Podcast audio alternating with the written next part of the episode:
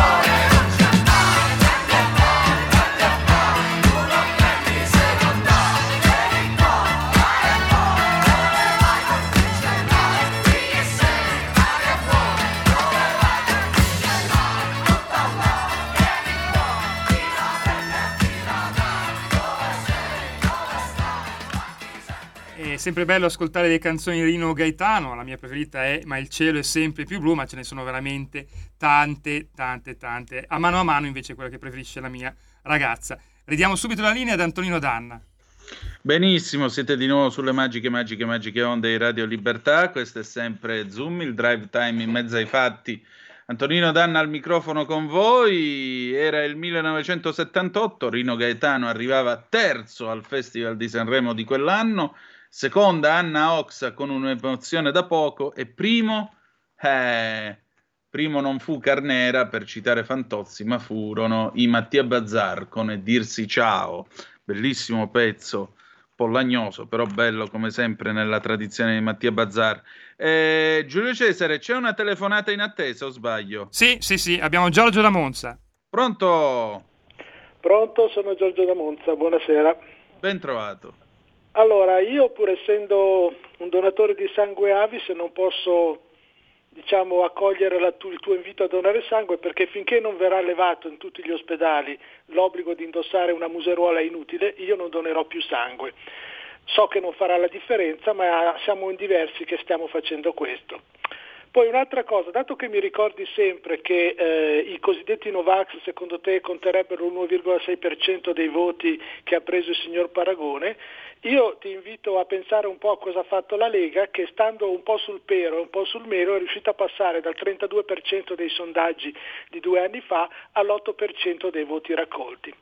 E poi voglio ringraziare anche Salvini perché eh, ha deciso di levare le multe ai Novax. Quindi abbiamo una persona che in un governo mette le multe e in un altro governo ancora le leva. E la stessa cosa eh, ha fatto prima delle elezioni dichiarando che lui non avrebbe eh, sospeso dal lavoro i Novax ed è una cosa di cui si è pentito. Ecco, in attesa che i suoi due neuroni del cervello facciano pace tra di loro, io vi saluto e vi auguro dei tempi migliori. Buona serata.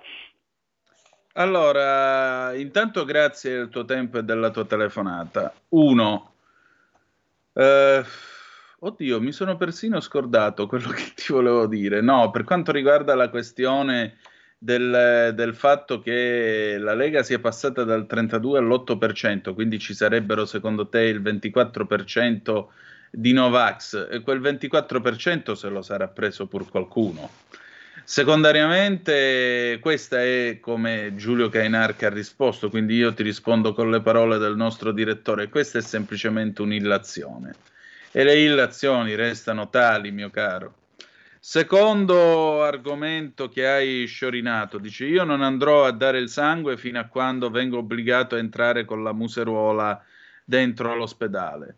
Eh, sai, nella vita ci sono delle scelte che si possono fare. Dare il sangue è una scelta, io credo, nobile e altruista e credo che quando si fa una scelta del genere, perché penso a quanta gente tu abbia salvato e non lo saprai mai. Capace che col tuo sangue hai salvato persino il tuo peggior nemico e quell'uomo magari ti è grato e tu non lo saprai mai. E questa secondo me è una delle cose più nobili che un essere umano possa fare, cioè dare, dare qualcosa di sé per gli altri. Penso che una cosa così non la si possa subordinare alla, alla polemica sulle mascherine e quant'altro. Almeno io cercherei quello che unisce e non quello che divide. Terzo, per quanto riguarda i neuroni di Salvini, Salvini tu dici avrà solo due neuroni, quello che vuoi, d'accordo. Il suo partito è riuscito a esprimere la terza carica dello Stato, è riuscito a esprimere un bel gruppo tra viceministri e sottosegretari, sei ministeri all'interno di un governo che si prepara a essere molto agguerrito. Tu dici, eh, ma da un lato hanno votato la multa, dall'altro lo tolgono. Da, nel primo caso era un governo tutti dentro di unità nazionale e peraltro ci avevano pure detto che non c'era salvezza al di fuori di questo governo. E invece, nel secondo caso, questo è un governo di centrodestra che abbiamo liberamente scelto. Eh, 346 642 7756 per le vostre zappe, telefonate allo 026620 3529, c'è una telefonata, pronto? Pronto, pronto, buonasera Antonino, Antonello dal Veneto, dalla provincia Grandissimo, dimmi. Allora, allora adesso anche quelli di più Europa saranno contenti. Mm. Perché? Tu dici perché? perché la Meloni, se tu hai seguito bene la conferenza stampa che ha fatto poco fa, ha Sì. detto chiaramente che con il provvedimento anti-rave ci siamo allineati all'Europa. Quindi Eh sì, infatti volevo noi- fare un riassunto su questo. Bravo che mi hai anticipato. Vai avanti. Eh, anche noi abbiamo più Europa, nella giustizia ovviamente, non nel casino e nel casotto. E infatti adesso righeranno dritto molte più persone, compresi i turisti che vengono dall'Africa a spese nostre, per non parlare poi dei taxi del mare, che è veramente una vergogna. Grazie Antonino del tempo che mi hai dedicato. Grazie a te, carissimo. Allora, ecco, io voglio ringraziare invece Antonello perché eh, introduciamo il tema di questa sera prima di passare a, a Claudio De Filippi con il suo a domanda risponde. Abbiamo proprio poco tempo. Dunque, eh, ho seguito ovviamente anch'io la conferenza del Consiglio dei Ministri. Antonello accennava alla riforma il reato sugli, sul- sui rave, la nuova norma anti-rave. Infatti, il ministro Piantedosi spiegava di aver formulato questa modifica all'articolo sei- al vecchio 633 del codice penale, eh, sentito anche il eh, ministro Nordio e il sottosegretario Mantovano. Quindi nasce una fattispecie, cioè un'ipotesi di reato specifica, raduni oltre le 50 persone da cui possano nascere rischi, tra cui la sicurezza o la salute pubblica. Prima non c'erano sanzioni apposite perché il 633 è stato concepito nel codice Rocco del 1930, come ha ricordato il ministro Piantedosi. Eh, in particolare, appunto, si veniva da tutta Europa a fare quello che cavolo pareva e Giorgia Meloni ha detto proprio questo. Eh, questi signori si coordinavano proprio sapendo del vuoto legislativo in materia, con questo nuovo, citando tra l'altro il famoso rave di Viterbo dove c'erano scappati almeno un paio di morti, se la memoria non mi inganna. Proprio per questo l'apposita previsione legislativa dovrebbe funzionare già solo così, eh, perché qua si parla di galera e si parla tra l'altro di, di confisca, eh, galera da 3 a 6 anni per chi organizza il rave, confisca obbligatoria dei mezzi utilizzati per organizzare l'evento. Eh, Giorgia Meloni spera che naturalmente questo articolo, già solo così, questa nuova norma possa scoraggiare i furbacchioni che avranno voglia di, che avessero voglia di venire a fare gli splendidi sulle proprietà altrui. Perché il vecchio 633, me lo sono andato a vedere, è un reato che naturalmente è punito fino a querela. Pensate, prevedeva il carcere fino a due anni, una multa da 103 euro a 1032, da 2 a 4 anni e multa da 206 euro a 2064 se si trattava di più di 5 persone o una persona sola ma palesemente armata e in particolare la pena aumentava per gli organizzatori di tale invasione della proprietà altrui. Le cose stanno cambiando, quindi il primo giro di vita è stato dato con questo nuovo tipo di reato che viene introdotto nel codice penale. Tra l'altro si farà poi un check-up, si vedrà se questo, questo, reato funziona bene così, oppure si faranno eventuali modifiche e integrazioni perché tutto è perfettibile. Noi adesso diamo la parola all'avvocato Claudio De Filippi, che parla anche lui del nuovo governo, e ci risentiamo subito dopo il break. Buon ascolto. Radioascoltatori, buongiorno. Avvocato Claudio De Filippi, Foro di Milano. Come sempre accade, anche oggi ci ispiriamo a casi che si sono eh, verificati, che sono stati presi in considerazione dai giornali, dalla tv, dalle radio, dai media nella scorsa settimana. In particolare un uh, argomento su cui la Lega ha cercato di porre l'attenzione, che è quello del tetto al contante.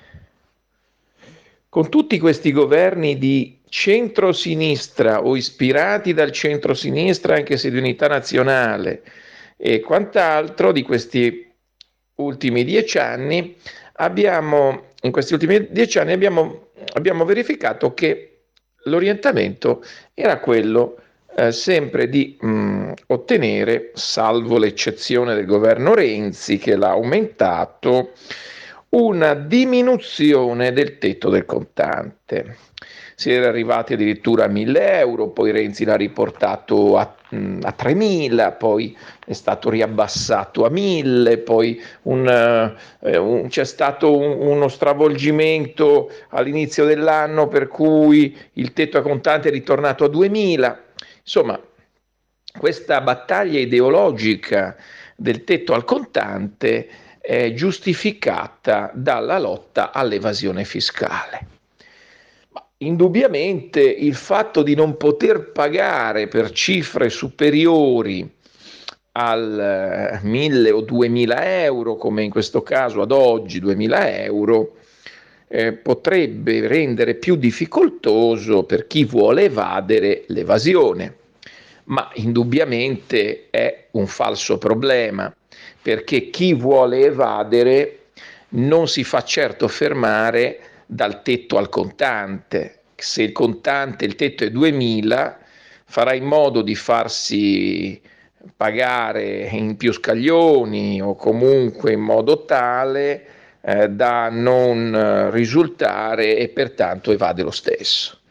Quindi il tetto al contante è una scusa per quello che riguarda l'opinione del sottoscritto eh, per ridurre questo, al massimo questa libertà del cittadino, consumatore, contribuente, di pagare come meglio crede. Indubbiamente, indubbiamente la libertà di pagare come si crede è una, um, è una libertà ed è un diritto che non può essere negato si è anche assistito a um, degli articoli nei quali alcuni esercenti a Milano e in altre zone del paese non accettano il contante. Beh, questo ritengo che non sia corretto perché eh, ciascuno di noi può decidere nei limiti della legge come pagare, quindi non si può impedire di pagare in, col contante a nessuno. E quindi sostanzialmente il problema è già risolto. Ma coloro che a sinistra soprattutto ideologicamente ritengono che il tetto al contante sia la linea Maginot contro gli evasori fiscali, no, penso che non credano neppure loro a questa storia, perché l'evasione fiscale mh, mm, non gliene frega nulla del tetto al contante, perché eh, ovviamente chi vuole evadere e, evade anche dai limiti di legge e comunque eh, riesce a farlo in molti modi. Pertanto ci sono altre strade per combattere l'evasione fiscale, sono già state enumerate tante volte, nessuno l'ha mai preso in considerazione, ma non è certo limitando il diritto dei cittadini, util- la facoltà dei cittadini di pagare a, in contanti, con la carta, col bancomat, con altre forme di pagamento, ormai sono numerosissime, che si può pensare di combattere sinceramente e, e, definitivamente l'evasione fiscale. L'evasione fiscale si potrebbe combattere con una regola, una legge che permette a tutti di scaricare i costi, a prescindere da quali essi siano, qualunque costo può e deve essere scaricato anche al 100%. È ovvio che se io vado dal dentista e il dentista eh, gli chiedo per forza la fattura perché la devo scaricare, il problema è risolto. Per cui i costi devono essere scaricati possibilmente più possibile al 100%, È chiaro che la, le deducibilità dei costi sono una selva eh, oscura perché ci sono migliaia di casi, la benzina si scarica al 50%, il dentista si scarica, ma questi sono costi che i cittadini hanno e sarebbe opportuno che il legislatore facesse in modo di scaricarli integralmente dal reddito, perché a questo punto chiunque vuole la fattura, tutti vogliono la fattura, il problema è risolto. Poi c'è anche tutta una situazione sull'IVA, eh, con l'IVA ridotta per tanti esercenti, per alcuni no.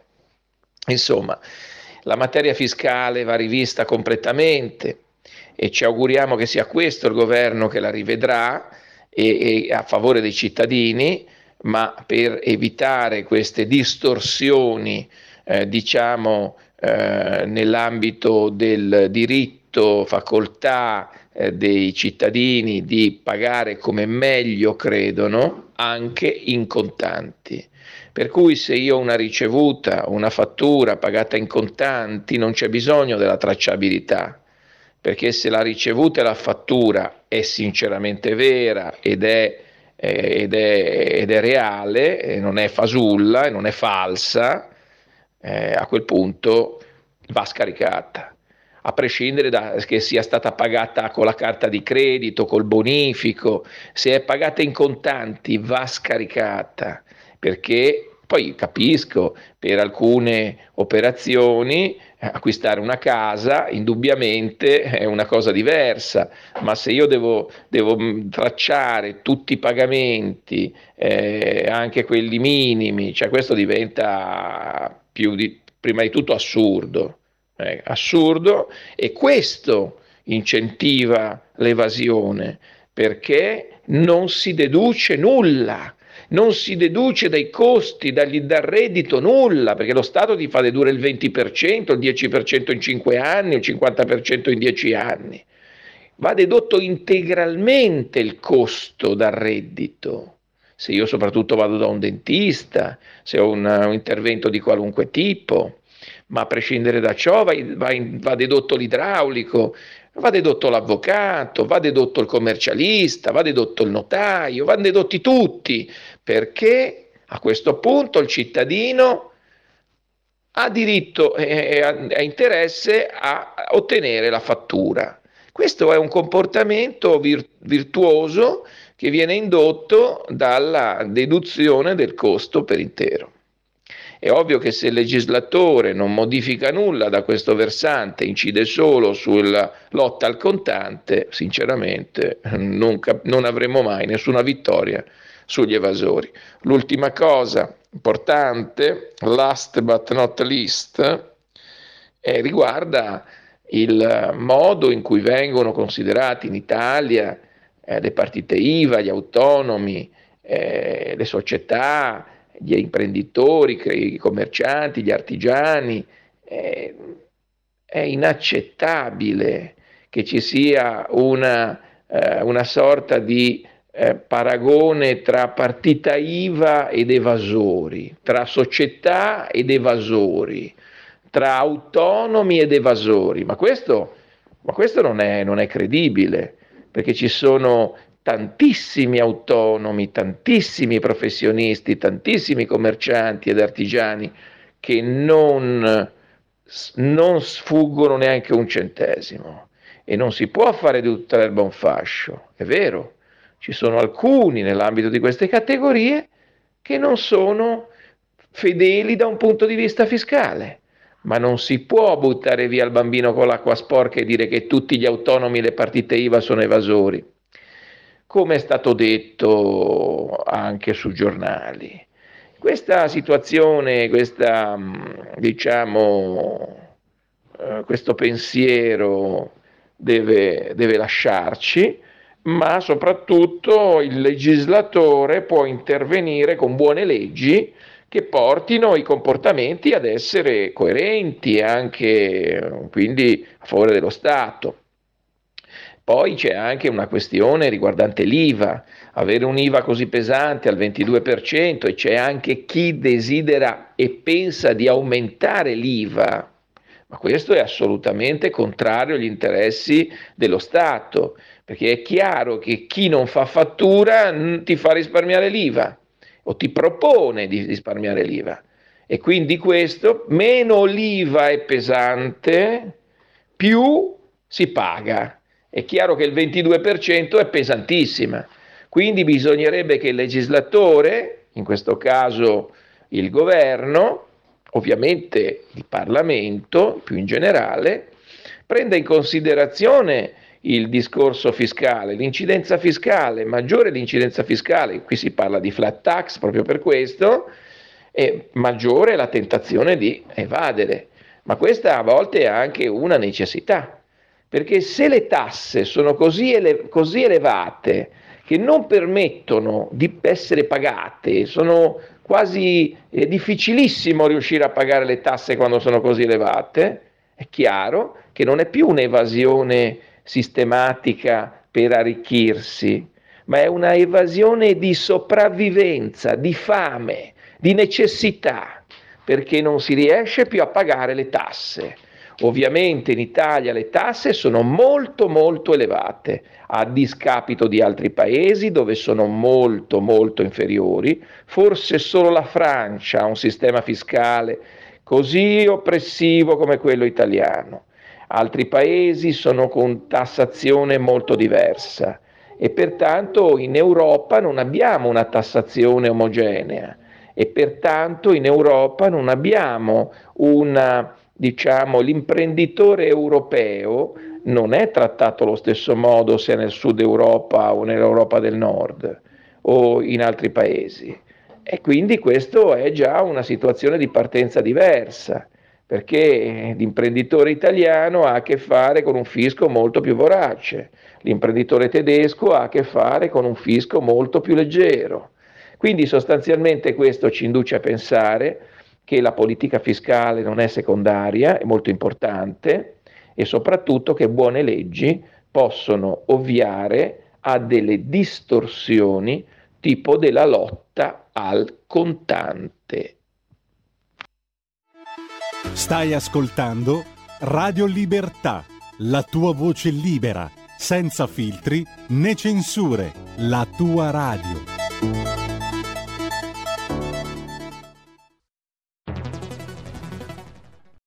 C'è chi te la racconta sbagliata e chi te la racconta male. C'è chi te la racconta tagliata e chi te la racconta al contrario e chi non te la racconta affatto.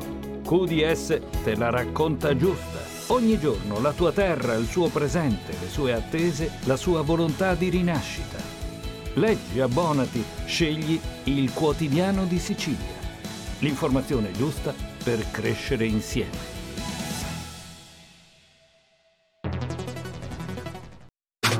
Stai ascoltando Radio Libertà. la tua voce libera, senza filtri né censura. La tua radio.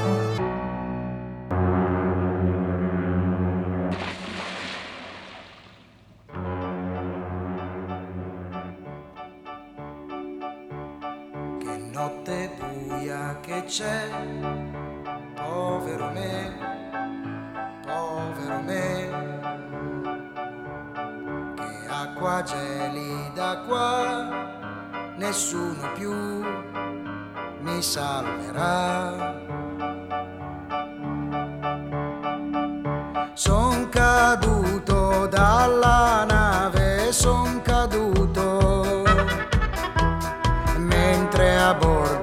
C'era il ballo onda su onda il mare mi porterà alla deriva in balia di una sorte bizzarra e cattiva onda su onda mi sto allontanando ormai.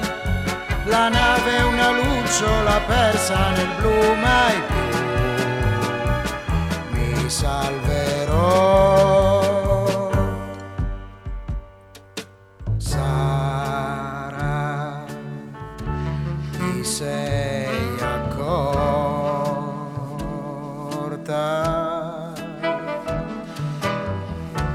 Tu stai danzando.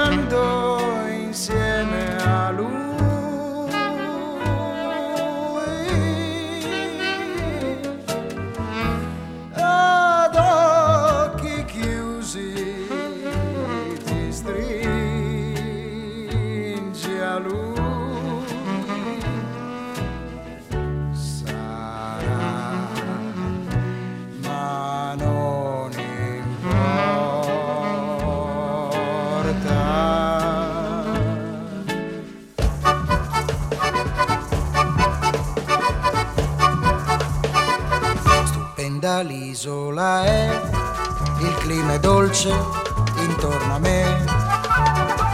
Ci sono palme e bambù, è un luogo pieno di virtù. Steso al sole ad asciugarmi il corpo e il viso. Guardo in faccia il paradiso.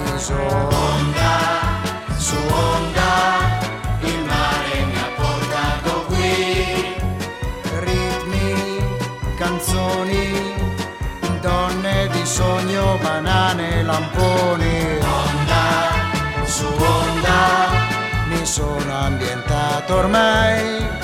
Il naufragio mi ha dato la felicità che tu,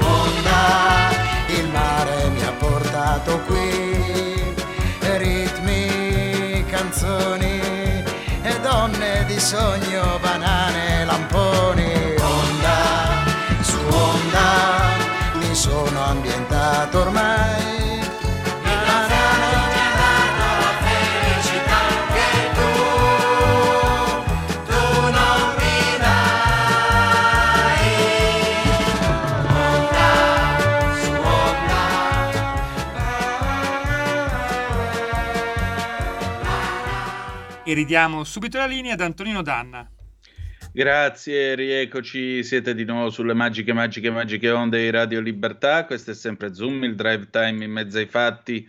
Antonino Danna al microfono con voi. Allora, mh, prima di passare al faccia a faccia di questa sera, volevo leggervi una zappa che è arrivata al 346 642 7756. Antonino, direi che se il far rispettare le leggi relative ai rave dissuaderà anche gli stranieri che abbiamo visto gradire queste ammucchiate da sballo al punto di fare lunghi viaggi pur di presenziare. Stesso risultato l'avremo anche nell'immigrazione incontrollata non appena si spargerà la voce nei paesi di partenza che in Italia non è più così facile accedere da quando è cambiato il governo. Luciana da Udine. Ma abbiamo una telefonata, pronto chi è là? Buonasera Michele Caruso. Ciao Michele. Non scambiamo la scienza con la religione, così aveva detto Giorgia Meloni nella replica al Senato che stava per votare il suo governo. Sergio Mattarella la pensa allo stesso modo e non farebbe mai commissioni come quelle su cui le crimina nel Premier. Per lui la fiducia nel lavoro scientifico appartiene alla sfera del razionale, di ciò che è verificabile attraverso riscontri concreti e non c'entra il provvidenzialismo di chi cerca rifugio nella religione. Lo ha dimostrato la lotta al Covid, la scienza è stata decisiva individuando i vaccini scoperti e prodotti in tempi record. Senza quello strumento saremmo costretti a contare molti miliardi di morti in più. È una puntualizzazione del capo dello Stato, un avvertimento che suona mh, particolarmente importante dopo che Giorgia Meloni ha annunciato un cambio di mh, passo nell'affrontare eh, la coda della pandemia. Eh, un memorandum eh, che poggia su due cardini, oltre a quello eh, sulla um, conferma del valore degli antidoti e la credibilità della scienza, il primo, anche se il periodo mh, eh, più allarmante è alle spalle, non possiamo oggi mh, proclamare la vittoria finale sul Covid, il che ci impone ehm, di far um, ancora eh, un passo in avanti nel senso um, di essere all'elezione. Mm, eh, alta la sicurezza soprattutto degli anni e quasi e possono di soldi predetti. Il secondo la pubblica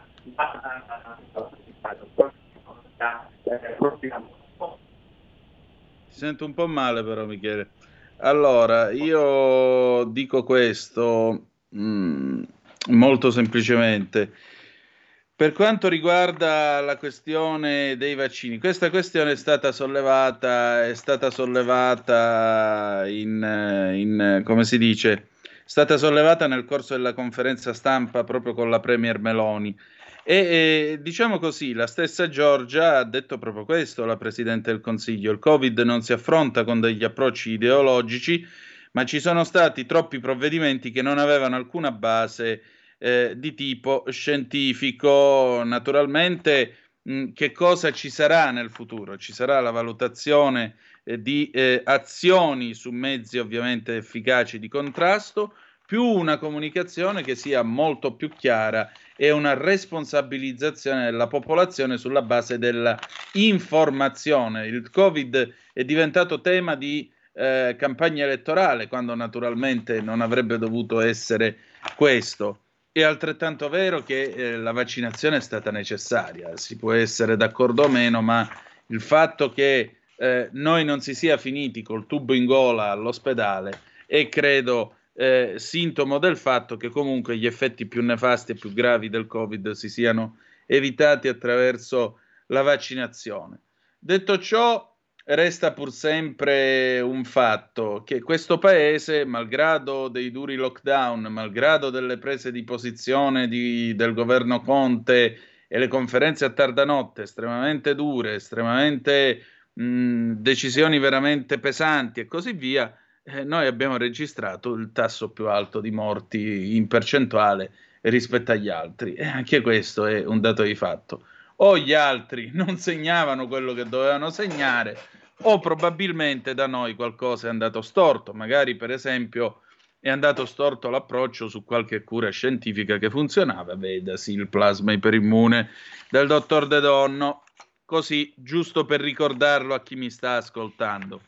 Va bene, allora, ci sono altre zappe? No, direi che al 346 642 7756 potete scrivere e commentare il faccia a faccia che stiamo per mandare in onda adesso. Poi dopo parleremo dell'infornata dei sottosegretari, perché naturalmente oggi la squadra del governo ha raggiunto la sua completezza più totale, poi vi dirò chi sono, quali sono quelli in quota Lega, ci sono 31 sottosegretari, 13 di questi sono donne, quindi quasi la metà, direi che come percentuali non ci si possa lamentare. Allora, io stamattina ho parlato con l'onorevole Anna Cinzia Bonfrisco, ho parlato con l'onorevole Bonfrisco, che come sapete è eurodeputata della Lega, perché l'onorevole Bonfrisco la settimana scorsa ha presentato una interrogazione parlamentare alla Commissione sulla lotta alla pedofilia e pedopornografia. È un tema che è passato molto in sordina negli ultimi anni, eppure pensate, ci sono solo due industrie al mondo che non risentono di crisi, quasi mai. Almeno una ha risentito della crisi a causa dei lockdown e del turismo religioso. L'altra che non ha affatto risentito della crisi è la pedofilia, la produzione di materiale pedopornografico, il suo spaccio e la sua vendita attraverso internet e soprattutto il deep web, il lato scuro della rete. Sentite che cosa ci siamo detti io e l'onorevole Bonfrisco. Vai Giulio Cesare. Questa sera a Zoom abbiamo il piacere di avere una, una, nostra gradita ospite che varie volte è venuta da noi ed è l'onorevole l'eurodeputata eh, Anna Bonfrisco che io voglio ringraziare e salutare e che questa settimana all'Europarlamento ha depositato un'interessante interrogazione in tema di pedofilia e pedopornografia il suo contrasto su internet. Benvenuta onorevole. Grazie, grazie a voi per l'invito e grazie agli ascoltatori di Radio Libertà. Prego. Eh, senta, la piaga della pedofilia e della pedopornografia sono due temi che naturalmente eh, preoccupano perché molto spesso se ne parla anche senza cognizione di causa, visto e considerato che alla fine sono cose che eh, non avvengono in pubblico, avvengono nel segreto di stanze stanze da letto in ambienti comunque riparati. E poi esiste un ambiente ancora più riparato, un, un ambiente virtuale come il deep web, il lato oscuro della rete, all'interno del quale eh, questo dramma continua a svilupparsi. Lei appunto ha presentato questa interrogazione. Che cosa ha voluto chiedere in particolare? Beh, alla luce anche di questa recente cronaca no, che ha fatto emergere, grazie al prezioso lavoro della Polizia Postale Italiana, eh, un fenomeno che eh, oramai non è, più, non è più tollerabile perché noi parliamo di casi oltremodo preoccupanti e crudeli, no? di abusi eh, a vittime innocenti, abusi sessuali, abusi di ogni genere, vittime innocenti che sono bambini, bimbi in tenerissima età. È una cosa che non si può, eh, non si può né comprendere e, e nemmeno accettare. E certo. allora c'è un problema tecnico, evidentemente, oltre tutto il resto, ma almeno occupiamoci della questione tecnica, perché oltre alla persecuzione necessaria eh, occorre una prevenzione della diffusione di questo materiale.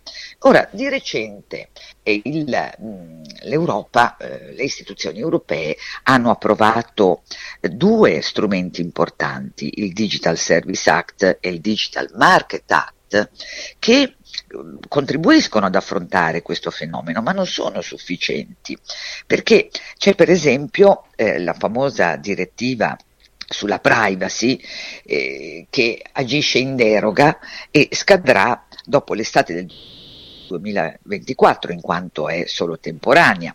L'Unione Europea quindi, secondo me, non può rimanere impreparata, soprattutto di fronte alle vittime innocenti.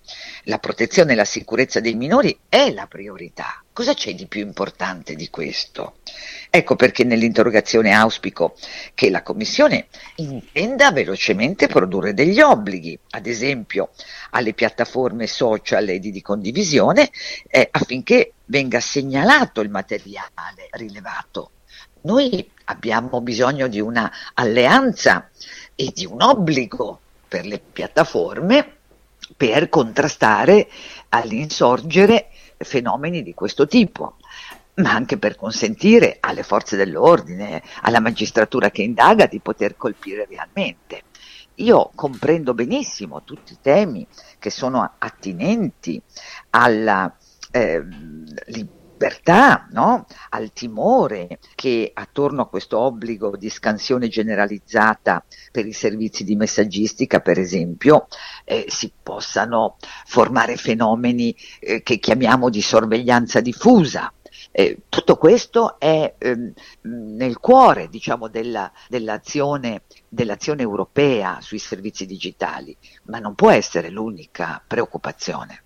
Credo che di fronte a dilagare di violenza no, che ormai respiriamo nell'aria attorno a noi, eh, noi dobbiamo su quegli strumenti che oggi sono prevalenti tra i giovani, noi dobbiamo intervenire con eh, autorevolezza, difendendo la libertà, ma difendendo anche allo stesso modo e forse di più il diritto a vittime innocenti di non finire adescate eh, coinvolte in fenomeni di questo genere. Il 10 ottobre la commissaria per gli affari interni, cioè per la sicurezza no, del, dell'Europa, eh, Ilva Johansson, ha affrontato domande critiche da questo punto di vista da parte di tutti i legislatori dell'Unione Europea sulla sua proposta di prevenire e combattere il materiale pedopornografico. Sono, si sono avviati così i negoziati col Parlamento europeo. Io spero che i parlamentari vogliano rispondere innanzitutto al principio della tutela di chi non ha voce, di chi non possiamo sentire, non possiamo ascoltare e lo vediamo poi magari vittima di questo drammatico fenomeno che va perseguito con durezza, eh, senza sconti a nessuno, neanche alla loro libertà. Ecco, io sono d'accordo con lei. Tra l'altro mi sono occupato, mi occupo di difesa dell'infanzia da anni con eh, Don Fortunato Inoto e l'associazione Meter giù in Sicilia. E una cosa, per esempio, che abbiamo riscontrato, le faccio un esempio molto banale, una volta c'era da segnalare un link eh, che si trovava su un server eh, in territorio spagnolo. Quando è stato necessario fare questa segnalazione, Don Dinoto ha compilato il form che era sul sito della polizia spagnola. La risposta è stata: voi non potete segnalare dall'Italia un link pedopornografico che si trova fisicamente in un computer in Spagna, non potete farlo direttamente a noi, dovete passare attraverso l'ambasciata. Ora, una delle caratteristiche che ha il commercio pedopornografico è essenzialmente la sua velocità, specie nel campo del deep web. Io do eh, l'indirizzo, il link X che ha una validità di 30 secondi, un minuto al massimo, il pedofilo va, scarica, dopodiché l'indirizzo si autodistrugge. Nel momento in cui parte la segnalazione, arriva nell'ufficio competente, l'ufficio competente si attiva, interviene dopo, eh, anche solo dopo 4-5 ore dall'invio della segnalazione, tutto questo non è servito a niente perché il link ormai è morto e soprattutto ci si ritrova davanti a queste risposte burocratiche. Beh, siete venuti a chiedere l'intervento della polizia spagnola, dovevate passare attraverso l'ambasciata. Non sarebbe ora di avere un testo unico europeo o una convenzione europea sul tema? Certo che è ora, anche perché eh, molti di questi reati si commettono in Europa. Gli 85 milioni di immagini e video che ritraggono abusi sessuali sui minori segnalati solo nel 2021, a fronte poi di casi mai segnalati, dimostrano quanto sia dilagante il fenomeno. Per di più la pandemia del Covid-19 ha aggravato la situazione. Nel 2021 l'Internet Watch Foundation ha constatato un aumento del 64% rispetto all'anno precedente delle segnalazioni di abusi sessuali accertati.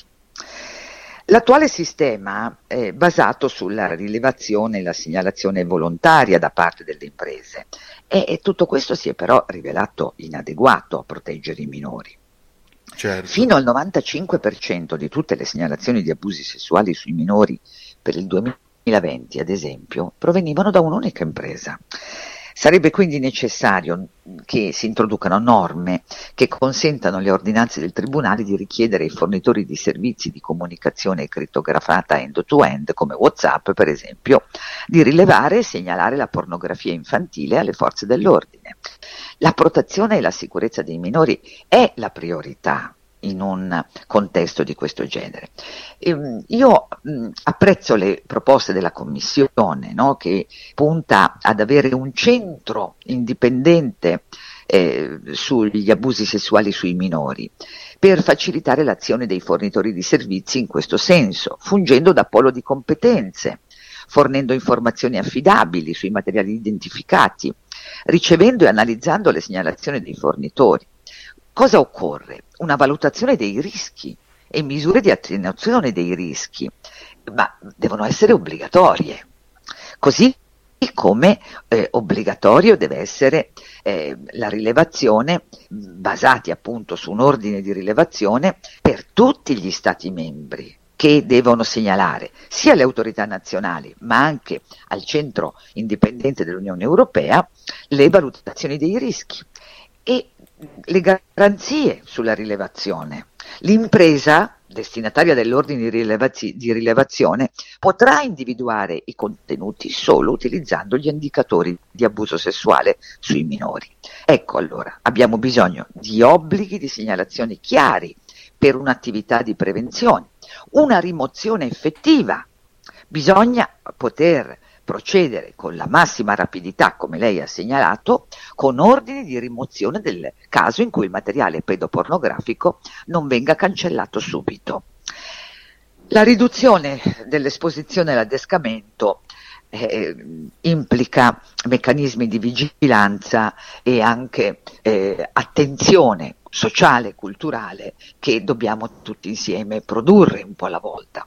Ma nel frattempo noi dobbiamo consentire a chi eh, è, eh, sovraintende alla sicurezza eh, della comunicazione via digitale sia sul territorio dello Stato membro, così come l'intera Unione Europea, di poter intervenire rapida, rapidissimamente. C'è un problema di eh, di tecnologia no? più avanzata delle nostre leggi. Ecco, dobbiamo assolutamente recuperare questo, questo gap che ci, eh, ci, ci lascia impotenti e isolati di fronte alla violenza veloce, no? con la quale si produce materiale che eh, descrive abusi compiuti su vittime innocenti. Certamente. Onorevole, senta, uno dei problemi che eh, tra l'altro vengono fuori quando si parla con i service provider o anche la stessa Apple, eh, si usa sempre questa questione della, eh, della privacy. È capitato spesso di sentirsi rispondere dai provider no, non vi diamo i dati in nome della privacy. Fino a che punto c'è privacy nell'uso della rete? Fino a che punto la si può invocare? Guardi, io faccio questa eh, semplice osservazione che mh, mm, farebbe chiunque, no? quando noi pensiamo al, al, buon senso delle persone, al quale spesso ci rifacciamo. Eh, noi quando giriamo, quando andiamo in giro mm, nel nostro paese o in altro paese, eh, abbiamo tutti un documento di identità. Tutti no? possiamo eh, qualunque autorità può sapere in qualunque momento eh, io chi sono. Perché non deve valere dentro la tecnologia questa? Perché la privacy deve essere più importante di eh, una, un dramma come questo? Perché la mediazione possibile, la mediazione possibile è il nostro banco di prova. Come riusciamo a tenere insieme questi due fondamentali principi della nostra vita. Io penso che in questa attività social eh, debba prevalere eh, il diritto e il dovere degli stati a garantire la sicurezza delle persone, soprattutto se sono persone indifese e fragili come i bambini. Certamente. Onorevole, per concludere la nostra conversazione, eh, Don Dinotto dice che un bambino amato non sarà mai abusato. Secondo lei dove nasce la prevenzione dalla pedofilia e la pedopornografia? Che domanda, difficilissima. Non può che nascere dall'amore e dal rispetto della vita e delle persone. E constatiamo tutti no? che tutto questo viene meno e perché eh, ci ritroviamo spesso a fare i conti e a dover affrontare no? con, con, occhi sgomenti eh, il, il, dilagare di una violenza verbale, eh, fisica, di ogni tipo, contro le persone, contro l'ambiente, contro ciò che ci circonda. Vuol dire che c'è un sistema di valori che è stato pesantemente minato da, eh, da messaggi, da eh, idee sbagliate eh, del, della nostra vita. Tutto questo è un concorso di fattori che passa attraverso quasi sempre la comunicazione, le immagini in televisione, eh, le immagini sui social. Ecco, su questo fronte evidentemente noi dobbiamo lavorare. Non possiamo pensare che le famiglie da sole possano affrontare tutto questo. C'è bisogno che le famiglie si assumano la loro responsabilità, ma prima ancora di questo qualunque genitore, se è cresciuto in questo contesto, non potrà che trasmettere valori di questo contesto. Allora io credo che un, una, una sana azione sia quella di aiutare le famiglie, ma di intervenire fortemente sui messaggi che vengono veicolati da tutte le forme di comunicazione. C'è un, un bene più importante che è la vita delle persone, che vale più di qualsiasi altra eh, pretesa libertà di esprimersi o di, eh, o di manifestarsi. E un tempo i nostri genitori la chiamavano buona educazione. Ecco, forse anche a partire da questo potremmo riprendere il filo del rispetto dell'altra persona, del rispetto di ciò che ci circonda. Grazie. Grazie a voi. Tutte le domeniche, dalle 8 alle 10, la rassegna stampa del giorno e alcuni dei fatti principali della settimana che si è appena conclusa, con ospiti e telefonate in diretta.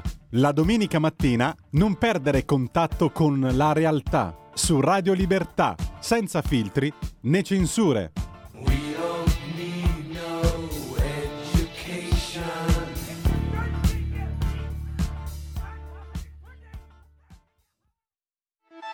Stai ascoltando Radio Libertà, la tua voce libera, senza filtri né censure, la tua radio.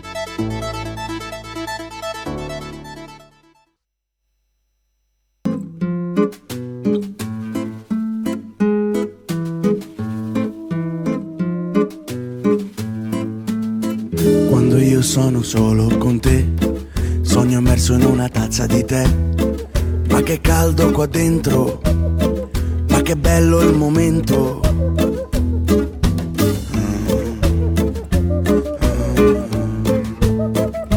Quando sono con te, non so più chi sono perché crolla il pavimento e mi sciolgo di dentro. Quando penso a te, mi sento denso perché io ti tengo qua dentro di me, io ti tengo qua dentro con me. Me so ubriacato di una donna, quanto è buono l'odore della gonna, quanto è buono l'odore del mare, ci vado di notte a cercare le parole, quanto è buono l'odore del vento, dentro lo sento, dentro lo sento, quanto è buono l'odore dell'ombra, quando c'è il sole che sotto rimbomba, come rimbomba l'odore dell'ombra, come rimbomba, come rimbomba, e come parte, come ritorna, come ritorna l'odore dell'onda.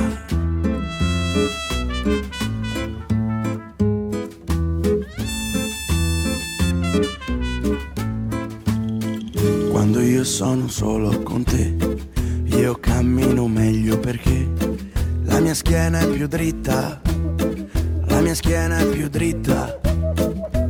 Quando sono con te, io mangio meglio perché non mi devo sfamare, non mi devo saziare con te. Me so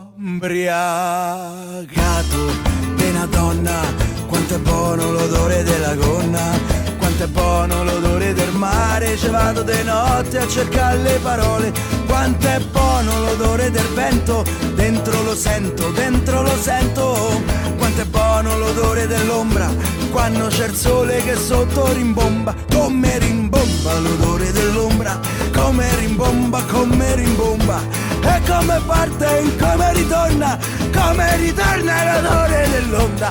Voilà!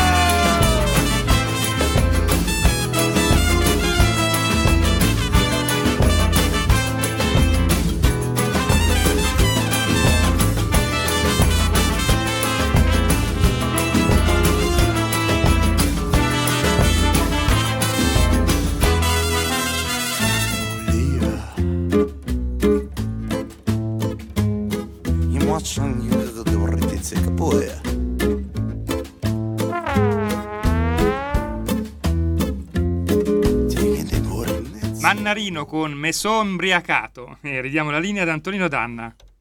E beh, questa è ormai in buona parte d'Italia l'inizio dell'ora in cui le cucine cominciano a sudare, a sudare tra non molto da nord a sud lentamente sarà ora di cena, un goccetto ci sta, tanto uno poi dopo resta a casa, dorme. No, no, stasera mi raccomando, occhio andando in giro per Halloween o Howlin per dirla alla paesana, mi raccomando, occhi aperti. Allora, siete sempre sulle magiche, magiche, magiche onde di Radio Libertà. Questo è sempre Zoom, il drive time in mezzo ai fatti. Antonino Danna al microfono con voi. 0266203529 346 642 7756. Io ringrazio ancora l'onorevole Bonfrisco per la sua disponibilità e cortesia. Il tema è un tema che passa apparentemente sotto silenzio, ma è un tema che riguarda tutti noi, riguarda soprattutto la sicurezza dei nostri figli, perché non esistono figli degli altri, sono tutti figli nostri. Ho detto questo, io vi voglio andare a leggere e ragguagliare su quello che è accaduto oggi pomeriggio. Il governo è completo. Nell'ordine abbiamo la bellezza di otto viceministri, otto sottosegretari a cui è stata attribuita la delega di viceministro nei prossimi giorni e 31 sottosegretari. State un po' a sentire che c'è qua.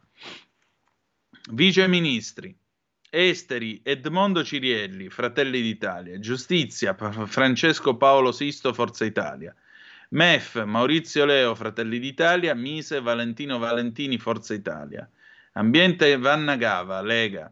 Infrastrutture e trasporti, Galeazzo Bignami, Fratelli d'Italia, Edoardo Rixi, Lega. Lavoro e politiche sociali, Maria Teresa Bellucci, Fratelli d'Italia.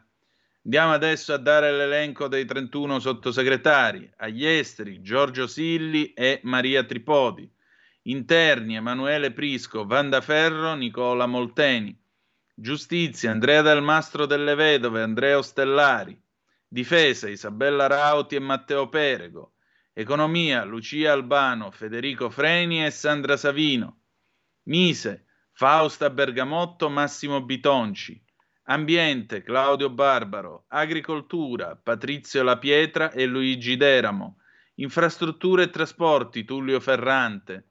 Lavoro Claudio Durigon, Istruzione Paola Frassinetti, Università e Ricerca Augusta Montaruli, Cultura Gianmarco Mazzi, Lucia Borgonzoni e Vittorio Sgarbi, Salute Marcello Gemmato, Rapporti col Parlamento Giuseppina Castiello e Matilde Siracusano. Sono poi sottosegretari alla Presidenza del Consiglio Alessio Butti, Innovazione, Giovan Battista Fazzolari, attuazione del programma, Alberto Barachini, editoria, Alessandro Morelli, CIPE. Per quanto riguarda la pattuglia della Lega, viceministri Rixi, infrastrutture e mobilità sostenibili, Vanni Agava, transizione ecologica, sottosegretari Molteni all'interno, Borgonzoni alla cultura, Ostellari alla giustizia, Deramo, agricoltura, sovranità alimentare e forestale, Castiello, Dipartimento Rapporti col Parlamento, Bitonci, Sviluppo Economico, Morelli, Dipartimento Programmazione e Coordinamento Politica Economica, Durigon, Ministero del Lavoro e Politiche Sociali, Freni, Economia e Finanze. Abbiamo una telefonata, pronto chi è là? Pronto, buonasera, dottor Danna. Buonasera. Sono Ornella, le telefono da Monza. Mi scusi se esco dal seminato perché lei Dica. sta parlando di un'altra cosa, Mm. però io mi appello alla sua sensibilità perché so che lei è una persona molto sensibile. Le porto questo problema. Allora, io abito a Monza e purtroppo per necessità di salute devo recarmi spesso e volentieri a Niguarda Milano. Purtroppo il carissimo sindaco di Milano ha messo un'area B dove le persone con una macchina o tipo che io ho un diesel Euro 4 non posso entrare e io non ho altre possibilità se non questa macchina, non mi posso neanche permettere di cambiarmela per, per, diciamo, quello che ha fatto il sindaco di Milano. Dopotutto ha messo quest'area B addirittura intorno all'ospedale di Niguarda, dove uno, io, volendo andare anche in un pronto soccorso per una necessità e un'urgenza, mi prende una bella multa perché non posso entrare in quest'area. Ma secondo lei, ma secondo lei in che paese viviamo? Ma le In un sembra una paese cosa di ecotalebani idioti. di Niguarda, che è il più importante della Lombardia e anche forse d'Italia, siamo ridotti a questa cosa qua? Ma le sembra una cosa normale? Ma No. vorrei sentire da lei una cosa, ma qualcuno lì in Lombardia si può svegliare su questa, su questa cosa? È drammatica. La ringrazio e buonasera. Ornella, questo è un provvedimento eco-talebano e idiota, punto. Non c'è molto altro da aggiungere. Non si può costringere una cristiana che si deve andare a far visitare al Niguarda e che bontà sua si è potuta comprare, pensate che peccato enorme che ha commesso, una vettura diesel Euro 4. Ecco, in nome della difesa dell'ambiente, perché se no se arriva davanti al Niguarda probabilmente alla prima sgassata muoiono tutti quanti dentro l'ospedale, allora non può entrare nell'area B. Ora io invito tutti voi a fare questa riflessione. La murga, che cos'è la murga? La murga dalle mie parti nel dialetto è tutta quella feccia che resta quando viene pulito il bidone dell'olio o le cisterne dell'olio al frantoio. Ma murga la possiamo anche definire tutta quella schiuma che eh, raggiunge lo scarico della doccia o della vasca da bagno quando qualcuno si lava. Ora io, per ovvi eh, motivi, per- non ho la rupofobia come Churchill, però tutti i giorni ovviamente faccio la doccia. Constato che, per esempio, d'estate questa poca capigliatura che ho in testa, quando ovviamente eh, passo sopra il sapone o il bagnoschiuma o quello comunque il prodotto detergente, la pelle mi brucia, mi bruciano anche gli occhi. D'inverno, invece, questo non succede, ma succede che il colore della murga, appunto, del- della schiuma che va a finire dentro lo scarico è di un bianco che eh, alle volte però ha delle sfumature o marroncine o grigiastre. Vi pongo una domanda, lavandomi ovviamente tutti i santi giorni. Evidentemente il problema non sono io, evidentemente questo è l'accumulo di sporco, di inquinamento che c'è nell'aria. Perché voglio dire, io esco, vado alla radio, non è che mi vado a rotolare nelle- nella polvere per terra o nel fango tipo pachiderma. Vado a, lavare- vado a lavorare alla radio, mi presento in giacca e cravatta, faccio tutto fuorché eh, imbrattarmi con la polvere e così via. Non vado a lavorare in miniera, non vado a spaccare legna in sila. Per cui voglio dire, per quale motivo io devo trovare questi colori? Perché? Perché l'inquinamento, secondo voi è un inquinamento dovuto a quattro vetture Euro 4? Cioè, a ogni, a ogni, a ogni nuovo criterio euro che è stato introdotto, le vetture inquinavano sempre meno, producevano sempre meno CO2. Poi è stato introdotto il particolato nel motore diesel, il filtro antiparticolato. Anche qui chi dice che funziona, chi dice che no, eccetera, eccetera, però l'hanno messo. Ora, i motori diesel con eh, un diesel Euro 4 puoi andare ovunque o quasi in Italia, ma non puoi entrare a Milano. Ecco, queste sono follie. Tra l'altro mi chiedo, quelli che hanno i negozietti in centro a Milano, in certe zone di Milano, hanno tutti dei diesel Euro 6 probabilmente, chissà, a saperlo.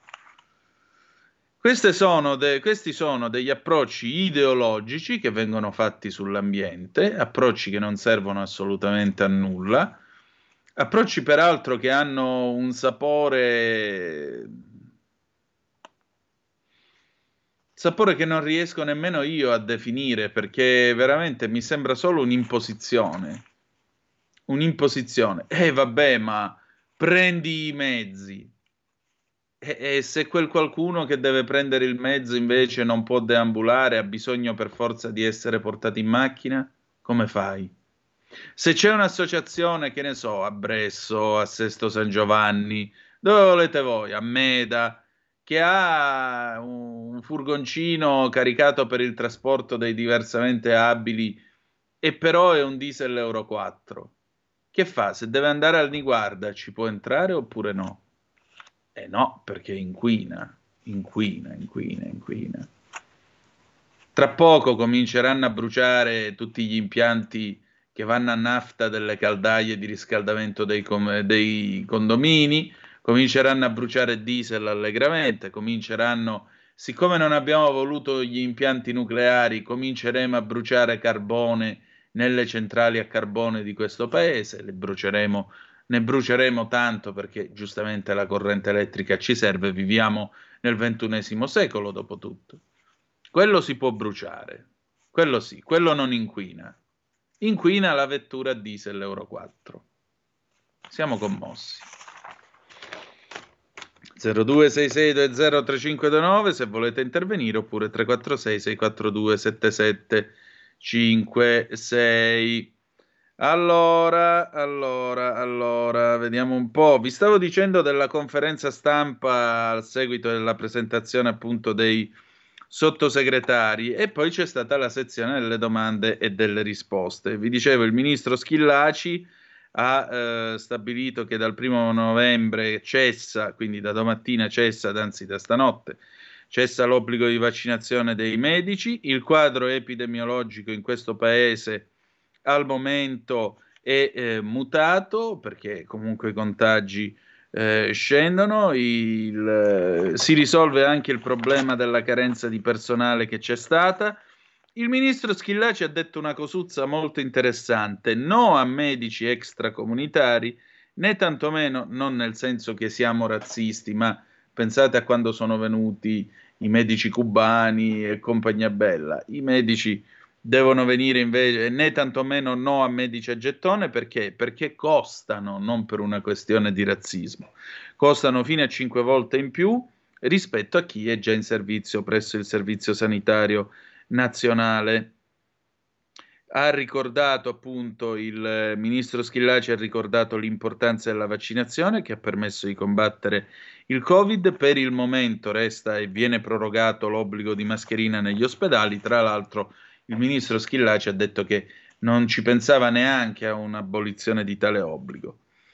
Per quanto riguarda poi la questione della sicurezza, Giorgia Meloni ha tenuto a precisare che eh, c'è questo nuovo decreto sull'ergastolo ostativo, proprio perché mh, c'è l'idea di, eh, di continuare e di proseguire nei passi avanti alla lotta alle mafie e, soprattutto non dovrebbe esserci altro strumento necessario per l'imposizione dell'ergastolo stativo e la sua tutela rispetto a quanto l'Europa invece ci aveva detto, che aveva detto che è disumano, che è brutto, brutto, brutto, basterà una legge ordinaria. Questo per dare un segnale, un segnale nella lotta alla mafia senza le debolezze.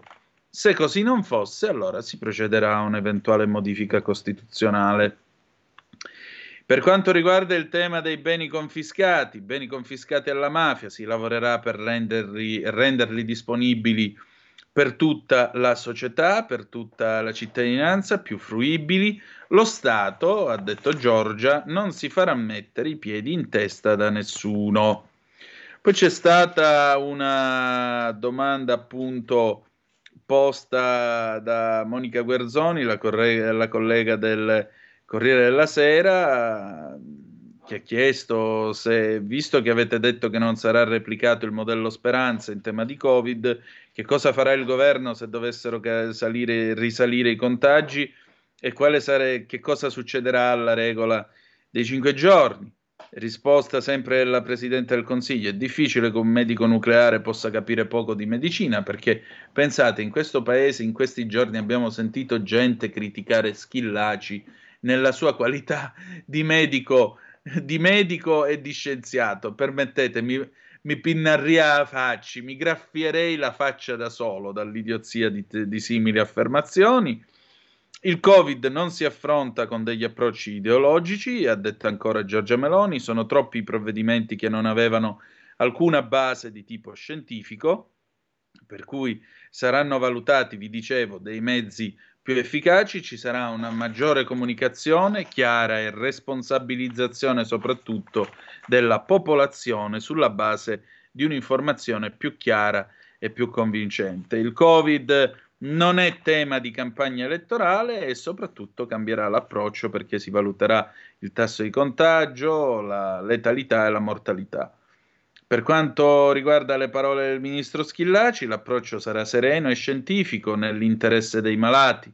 Se dovessero esserci dei problemi, eh, sì, mh, mm, sare- il governo sarà pronto a intervenire, i dati ci sono, non sono segretati per quanto per chi faceva la polemica a proposito della diffusione del bollettino sul contagio quotidiano, per quanto riguarda la, la, la, regola dei cinque giorni, in caso di infezione si sta lavorando anche su questo, viene sentito anche l'istituto Spallanzani e sarà, eff- sarà effettuata una valutazione del quadro epidemiologico.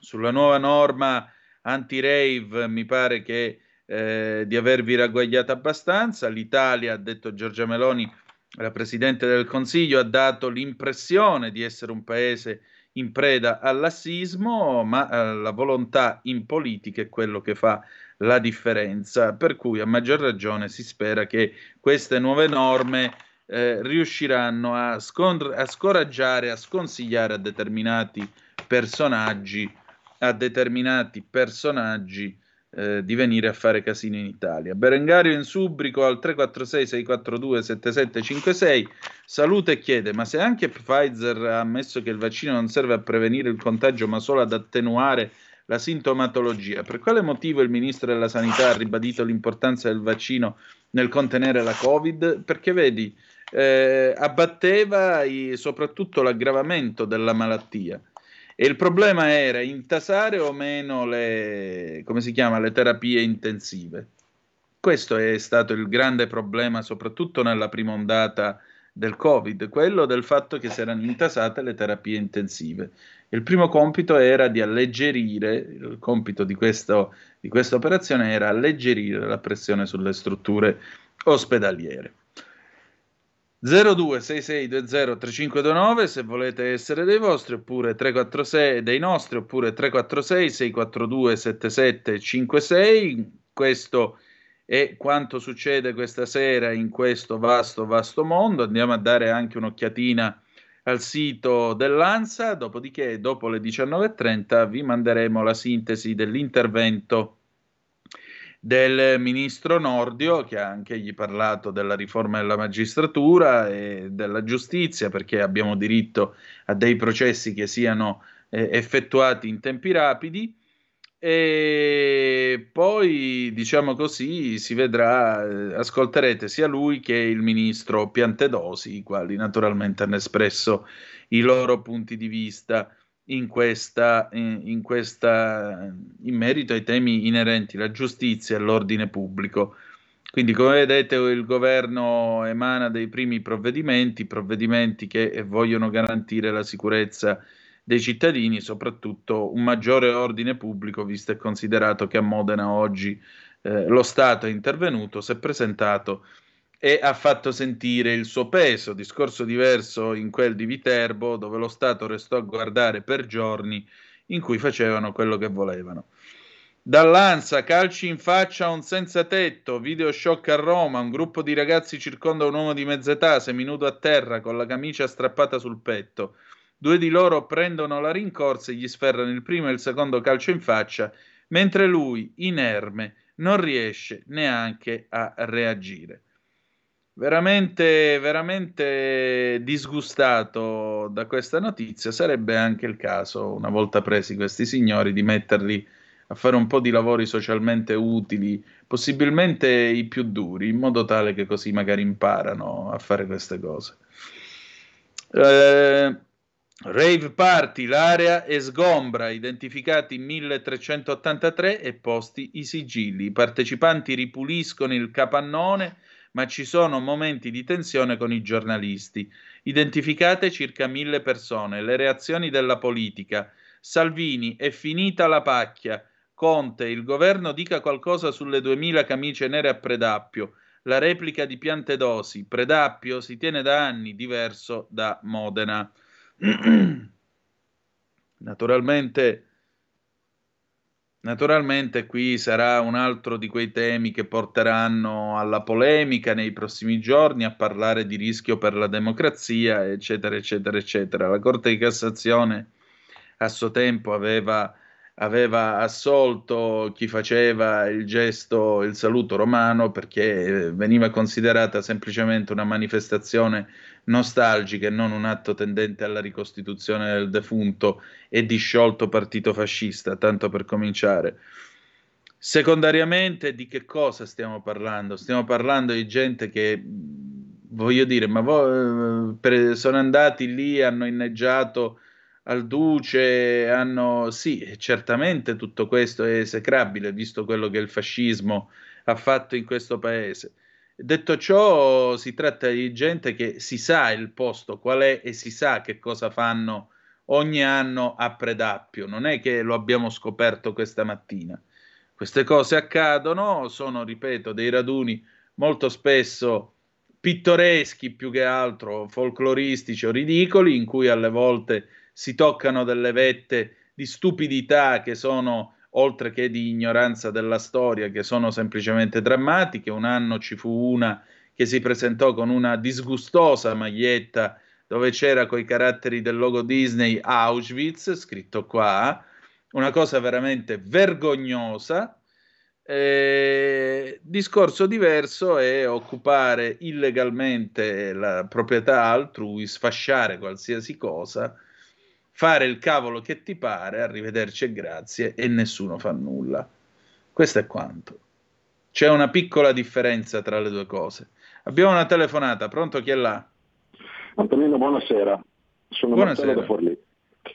Sì. Non voglio fare polemica. Allora, eh, in merito alle decisioni Covid eh, dell'altro governo eh, e dell'attuale, credo che si stia andando nella direzione giusta.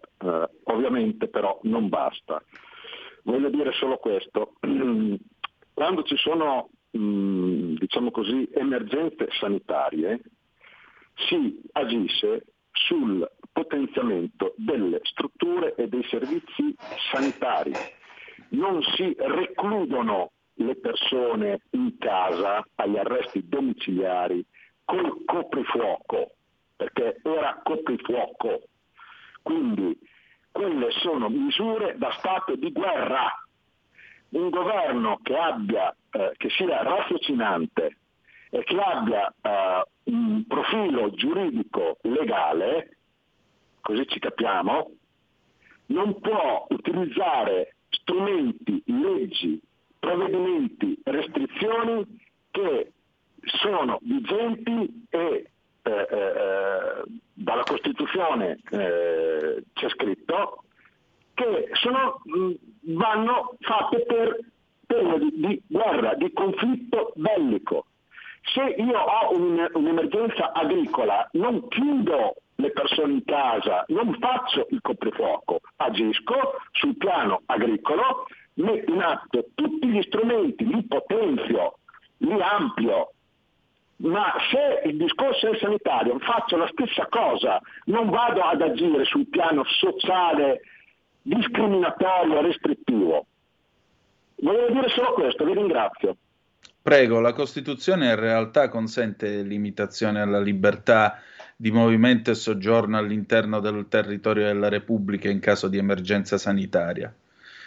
Quindi questo è possibile e si poteva fare. Il vero problema è che noi a tutt'oggi non abbiamo una normativa che si occupi di questi stati eccezionali, abbiamo solo lo stato di emergenza che è il grimaldello che è stato utilizzato per imporre qualsiasi cosa e di fatto far governare il, far comandare il governo anziché il Parlamento, perché questa è una repubblica parlamentare, almeno fino a quando non avremo il presidenzialismo, e questo ha permesso al presidente Conte, che oggi fa lo scandalizzato, che oggi fa eh, le pulci ogni due per tre a questo governo, ha permesso al presidente Conte di presentarsi a luna di notte, fare le conferenze stampa a quell'ora e imporre tutta una serie di provvedimenti per DPCM che non avrebbe potuto assolutamente imporre con quello strumento giuridico. Aggiungo anche un'altra cosa, siccome il difetto sta nel manico, lo stato d'emergenza non è stato mai normato all'interno della Costituzione perché i padri costituenti democristiani temevano un'eventuale eh, presa di potere con questo grimaldello da parte dei comunisti e i comunisti viceversa temevano che il, come si dice, che il, oddio, come si dice, temevano che ci sarebbe stata la possibilità di imporre tutta una serie di restrizioni agli iscritti al Partito Comunista Italiano. Quindi anche qua, come vedi, le cose sono state un po' particolari. Allora Gad Lerner che esalta il mandante dell'omicidio del commissario Calabresi, Lorenzo 199. Il mandante morale dell'omicidio del commissario Calabresi ha pagato però il suo, il suo conto con la giustizia. Volevo ricordare anche questo. Eh, andiamo in pubblicità e poi abbiamo una telefonata tra poco. La tua radio è ascoltabile anche con la televisione in digitale. Sul telecomando della televisione digitale o del tuo ricevitore digitale puoi scegliere se vedere la TV o ascoltare la radio. Risintonizza i canali radio e troverai anche Radio Libertà, canale 252.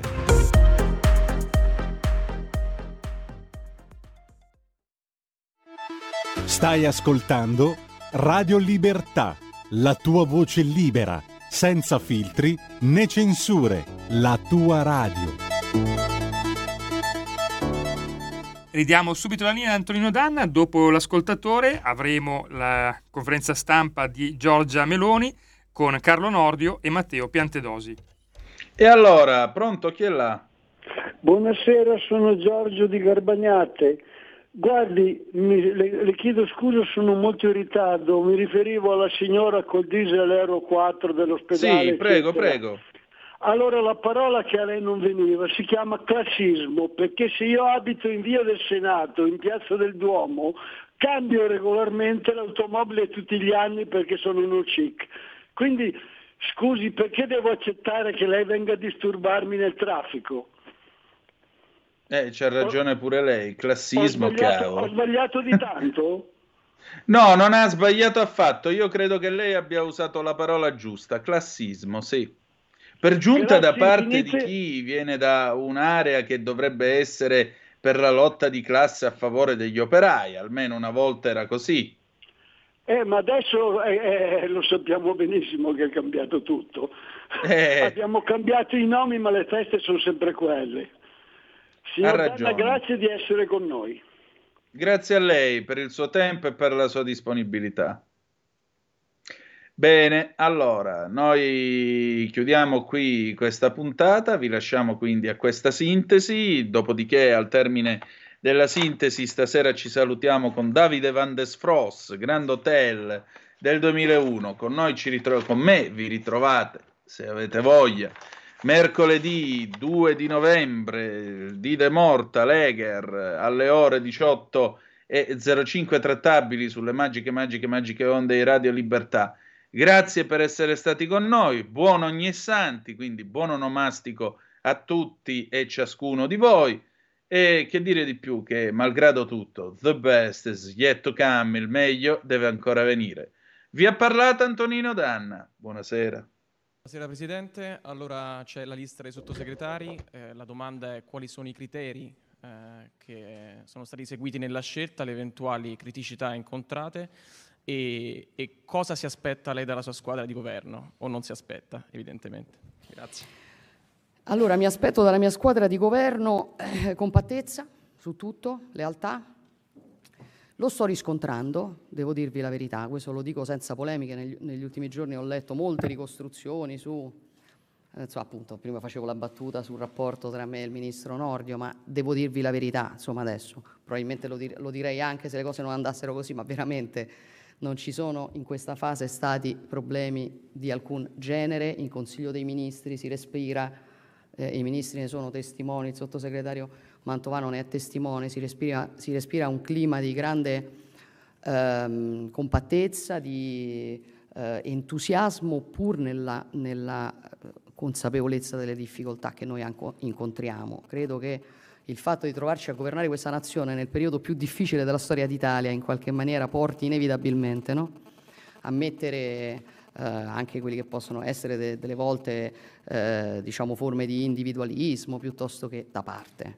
E devo dire che tutte le volte che abbiamo avuto dei um, punti di vista diversi o delle, uh, delle interlocuzioni, l'obiettivo di tutti è stato quello di arrivare a una soluzione. Vale anche per la squadra dei sottosegretari, guardi, perché sì, ci sono stati, come sempre, insomma, ci sono eh, valutazioni eh, di, di, eh, nel merito, però io non ho incontrato problemi. Il criterio era, il criterio era un criterio dato da quali sono le persone che possono meglio, nel rispetto ovviamente dei, dei ruoli, nel rispetto dei pesi, nel rispetto no, di quello che si fa, ovviamente per rispondere al consenso degli italiani, quali, quali sono le persone migliori per determinati incarichi.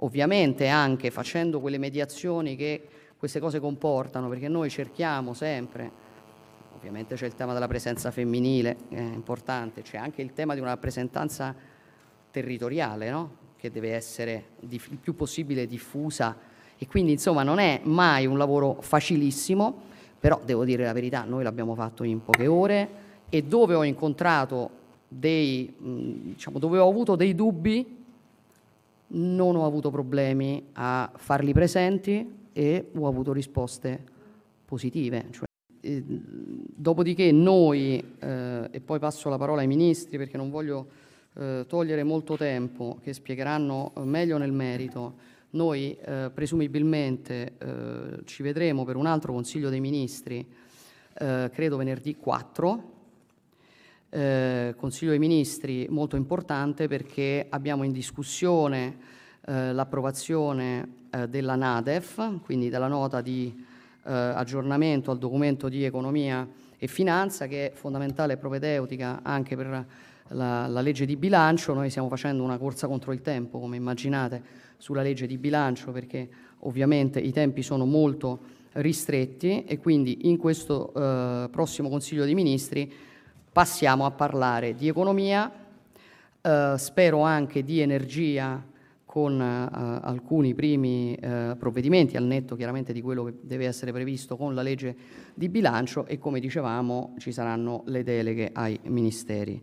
Eh, il giuramento dei sottosegretari dovrebbe svolgersi nella giornata, e qui mi diverto domani a leggere i giornali, del 2, eh, quindi dopodomani, perché insomma anche qui non vogliamo, non vogliamo perdere tempo, eh, ci serve che le persone siano subito operative eh, e al lavoro. E l'ultima cosa che vi devo raccontare di questo Consiglio dei Ministri è che noi abbiamo aperto il Consiglio dei Ministri ehm, tributando ovviamente il, il nostro pensiero a un anniversario particolare che ricorre oggi, il ventennale di una delle stragi de, de, de, dei fatti insomma, che ci hanno colpito di più eh, nella storia d'Italia, e cioè la vicenda dei 27 bambini e della maestra che vent'anni fa eh, a San Giuliano di Puglia, in Molise, sono morti per il crollo di una scuola fatiscente e lo abbiamo fatto anche per ricordarci l'impegno che abbiamo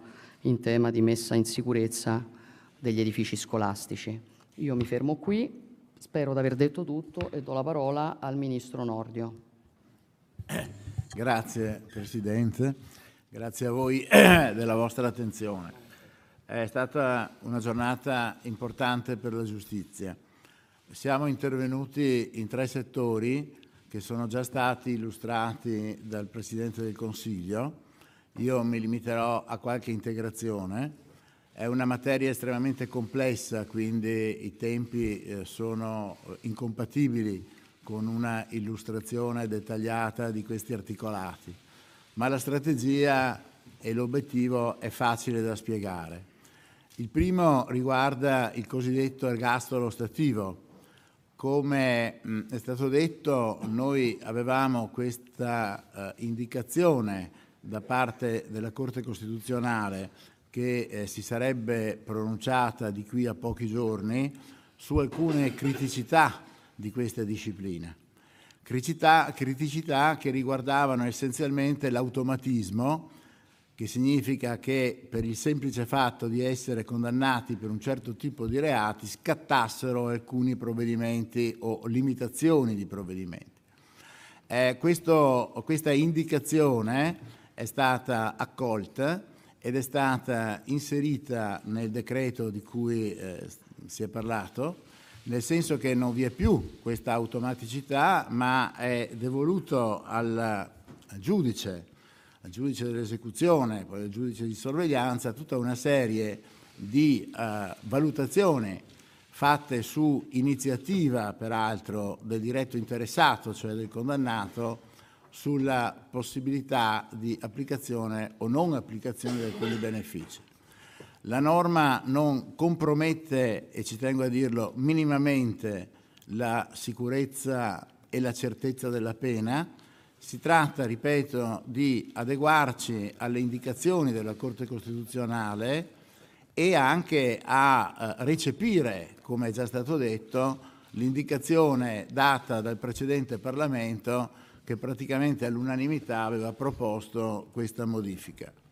Vi sono poi delle eh, varianti sulla competenza collegiale del Tribunale di sorveglianza e sul peculiare regime probatorio, ma vi eh, risparmio questi dettagli tecnici che peraltro sarebbero, ripeto, incompatibili anche con il luogo di cui stiamo parlando. Il secondo provvedimento, che è altrettanto importante e per certi aspetti ehm, urgente, forse addirittura se non più urgente ma ugualmente urgente, era proprio quella del funzionamento degli uffici giudiziari. Avendo esercitato per 40 anni eh, praticamente esclusivamente l'attività di pubblico ministero, cioè in prima linea nella lotta alla criminalità e nell'esercizio dell'azione penale, eh, sono, ero e sono perfettamente consapevole delle difficoltà in cui versano nostri, le nostre procure e gli uffici eh, dei giudici delle indagini preliminari e delle corti d'appello e delle procure generali. Abbiamo, ho ritenuto pertanto mh, di accogliere praticamente integralmente quello che era eh, il grido di dolore di queste procure che avevano manifestato questa impossibilità di adeguare eh, la, eh, la loro operatività alle risorse disponibili la normativa che è stata semplicemente rinviata è una normativa che va nella giusta direzione, ma ripeto, proprio da un punto di vista pratico sarebbe stato oggi impossibile eh, garantire questi flussi informativi tra pubblici ministeri e procure generali che invece questa normativa prevede. Questo avrebbe comportato un sovraccarico intollerabile sia delle procure della Repubblica sia delle procure generali e quindi abbiamo, ripeto, raccolto questo grido di dolore e, e lo abbiamo accolto in pieno. Ci tengo a dire, ma è già stato detto dal signor Presidente, dalla signora Presidente, che non ha nessun impatto negativo con eh, il PNR, anzi avremmo corso il rischio, dando una attuazione immediata a questa riforma, che proprio per la incompatibilità con le risorse disponibili eh, ci si eh, sciogliesse, per così dire, in mano, cioè fosse inapplicabile. Questo rinvio di due mesi ci dà la possibilità di eh, capire meglio le problematiche e di intervenire per la loro risoluzione in vari modi, sia in via amministrativa, potenziando ove possibile le risorse, ma soprattutto coordinando i vari uffici giudiziari che, come sapete, eh, eh, costituiscono ognuno una repubblica a sé stante, perché non esiste una gerarchia tra pubblici ministeri delle varie regioni.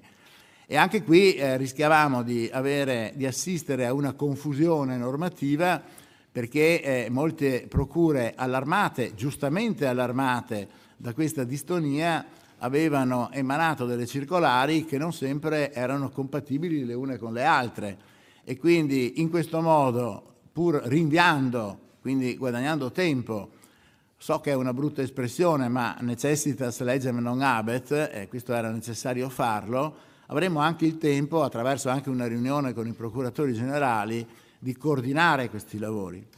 Il terzo aspetto era quello, anch'esso è già stato indicato, di una, eh, di una distonia tra, eh, norm- eh, tra novazione normativa sui reati procedibili di ufficio e a querela e anche qui le risorse disponibili e la possibilità di accertare quali fossero questi reati ancora pendenti o addirittura quanti e quali fossero i detenuti che eh, stessero espiando una pena che magari non avrebbe più ragione d'essere perché il reato è diventato improcedibile. Eh, non vorrei essermi espresso in termini troppo tecnici, ma vi farò un esempio. La gran parte dei furti è, è procedibile d'ufficio, eh, anche se il furto semplice è procedibile a querela, ma la grandissima parte dei furti sono furti aggravati. Essendo procedibili d'ufficio, molti di questi sono stati semplicemente denunciati dalle vittime che non hanno proposto una querela, perché in quel momento sono stati avvertiti dalla polizia giudiziaria che essendo il reato perseguibile d'ufficio, la querela non era necessaria. Ora questi reati, giustamente secondo me, diventano procedibili a querela, eh, però molti di questi sono stati o sono sub iudice o addirittura hanno, sono stati presupposti per una condanna e eh, sono diventati praticamente improcedibili. Quindi questo avrebbe, eh, avrebbe, obbligato le procure della Repubblica e i vari uffici giudiziari dei gradi successivi a verificare volta per volta, reato per reato, fascicolo per fascicolo, denuncia per denuncia, se nella denuncia del, eh, del furto vi fosse anche la cosiddetta voluntas puniendi, cioè la querela la querela non è sempre formulata in termini sacramentali con un atto a parte, può anche essere contenuta nella denuncia, ma questo avrebbe comportato la necessità degli uffici giudiziari di verificare, ripeto, volta per volta, migliaia e migliaia di fascicoli e addirittura la situazione dei detenuti. Questo oh, è, è appunto ancora una volta incompatibile con le risorse materiali e umane che abbiamo, guadagnando tempo anche qui venendo incontro alle giuste richieste degli uffici giudiziari, cercheremo, e anzi siamo certi che entro il termine che ci è stato concesso, della fine di dicembre, porremo rimedio anche a questo. Tutto ciò, ripeto, una, costituisce un intervento urgente che secondo me, oso dire, rappresenta un buon biglietto da visita nei confronti anche dei cittadini e vorrei dire della stessa magistratura. Grazie Ministro Nordio, la parola al Ministro Piantedosi per la sua parte di competenza. Grazie Presidente, io ho poco da integrare perché la parte per la quale ha contribuito il Ministero dell'Interno è appunto limitata, come già il Presidente ha detto efficacemente, alla introduzione eh, di una fattispecie specifica di reato. Come il Presidente già accennato, abbiamo optato per la proposizione di una fattispecie di reato che desse conto anche un po' della natura eh, giuridica, un po' della natura proprio anche fattuale delle, degli eventi che si verificano eh, rispetto a quella che era la previsione originaria del reato del 633 del codice penale, che risale insomma nella sua concezione, nella sua genesi anche a quasi 100 anni fa e quindi abbiamo concepito, su questo ringrazio il collega Nordi e il sottosegretario Mantovano, quindi con il contributo qualificato anche delle, della loro esperienza, eh, abbiamo quindi strutturato questo intervento normativo che in buona sostanza, come accennava il Presidente, prevede la fattispecie specifica delle invasioni di terreni ed edifici finalizzati a raduni di oltre 50 persone da cui possano derivare pericoli per l'incolumità pubblica, l'ordine pubblico o la sanità pubblica. Quindi capirete, anche se descritto così in maniera seppure sommaria, ma insomma abbastanza tecnica, come fotografa soprattutto gli eventi che qualifichiamo come rave party. Eh, ci siamo mossi, ci stavamo già lavorando, era già in previsione che proponessimo questo, i requisiti di necessità e urgenza li ravvisavamo nel fatto, drammaticamente confermato nella giornata di ieri, che probabilmente l'assenza di una disciplina normativa efficace nel nostro Paese, mentre i paesi eh, a noi limitrofi eh, dispongono di un quadro normativo particolarmente efficace, insomma, di sanzioni di questo tipo di fatto, ci rendeva particolarmente vulnerabili, come ahimè la cronaca degli ultimi anni testimonia. E peraltro si tratta di, eh, insomma, di, una, di, un, di, un, reato, di, eventi che non solo sono molto pericolosi per le stesse persone che li commettono, ma sono molto dispendiosi anche per l'impiego delle forze dell'ordine che ne consegue. E quindi abbiamo deciso di proporlo, avevamo già deciso, ovviamente l'evento di ieri ha, fatto, uh, fatto, fatto, ha reso evidente insomma, una, una, sorta di, coincidenza, eh, coincidenza eh, specifica. Abbiamo previsto una sanzione eh, abbastanza significativa per chi commette, organizza, e commette questo, organizza e commette da 3 a 6 anni. La sola partecipazione riduce ovviamente la pena ed è prevista, ecco questo noi confidiamo molto sulla efficacia di deterrenza della sanzione accessoria della confisca obbligatoria prevista in questi casi, dei mezzi che vengono utilizzati per organizzare l'evento. Quindi noi confidiamo, come avviene in altri paesi e come avviene in altri settori dove anche il nostro ordinamento prevede quadri, quadro, interventi normativi così specifici, confidiamo che ehm, la norma, una volta introdotta, possa costituire anche come, da elemento di deterrenza per eh, l'accadimento di questi eventi. E io almeno come descrizione dell'evento Presidente mi ferme, dell'intervento mi fermerei qui. Grazie Ministro Piantedosi. La parola al Ministro Schillaci. Grazie Presidente. Il provvedimento che abbiamo preso oggi nel Consiglio dei Ministri è quello di anticipare al primo novembre la scadenza dell'obbligo per gli esercenti le professioni sanitarie rispetto alla vaccinazione. Come ci ha de- già detto dal Primo Ministro, questo obbligo per altre categorie professionali importanti era già scaduto il 15 giugno scorso. Perché questa decisione? Innanzitutto il quadro epidemiologico oggi del Covid-19 è mutato rispetto a quando questo provvedimento era stato preso, in particolare dai dati che abbiamo eh, in nostro possesso e che sono noti alla comunità scientifica, oggi l'impatto sugli ospedali continua ad essere limitato, c'è una stabilizzazione una diminuzione dell'incidenza dei casi di contagio e anche una stabilizzazione del tasso di occupazione sia dei letti nelle aree mediche che nei posti in terapia intensiva. A questo si aggiunge il problema della grave carenza di personale eh, medico e sanitario nei nostri ospedali, carenza che deriva da una programmazione evidentemente sbagliata negli ultimi dieci anni, con il ricorso, come avete visto, sempre più frequenti a medici extracomunitari oppure ai cosiddetti medici a gettone che percepiscono i monumenti pari da due a cinque volte quelli che sono percepiti dai medici che operano nel Servizio Sanitario Nazionale. E quindi crediamo fortemente che aver rimesso a lavorare nelle nostre strutture questo, eh, questi medici e questi operatori sanitari serve innanzitutto per contrastare proprio la carenza che si registra sul territorio. E questo è importante per garantire l'effettività del diritto alla salute che è sancito dall'articolo 32 della nostra Costituzione. Approfitto di questa occasione per ribadire quella che è stata l'importanza dei vaccini nel contrasto alla pandemia dal Covid-19 e per ringraziare sentitamente i medici e tutti gli operatori sanitari che in questi anni eh, si sono prodigati contro il Covid-19 pagando anche un pesante tributo di vittime.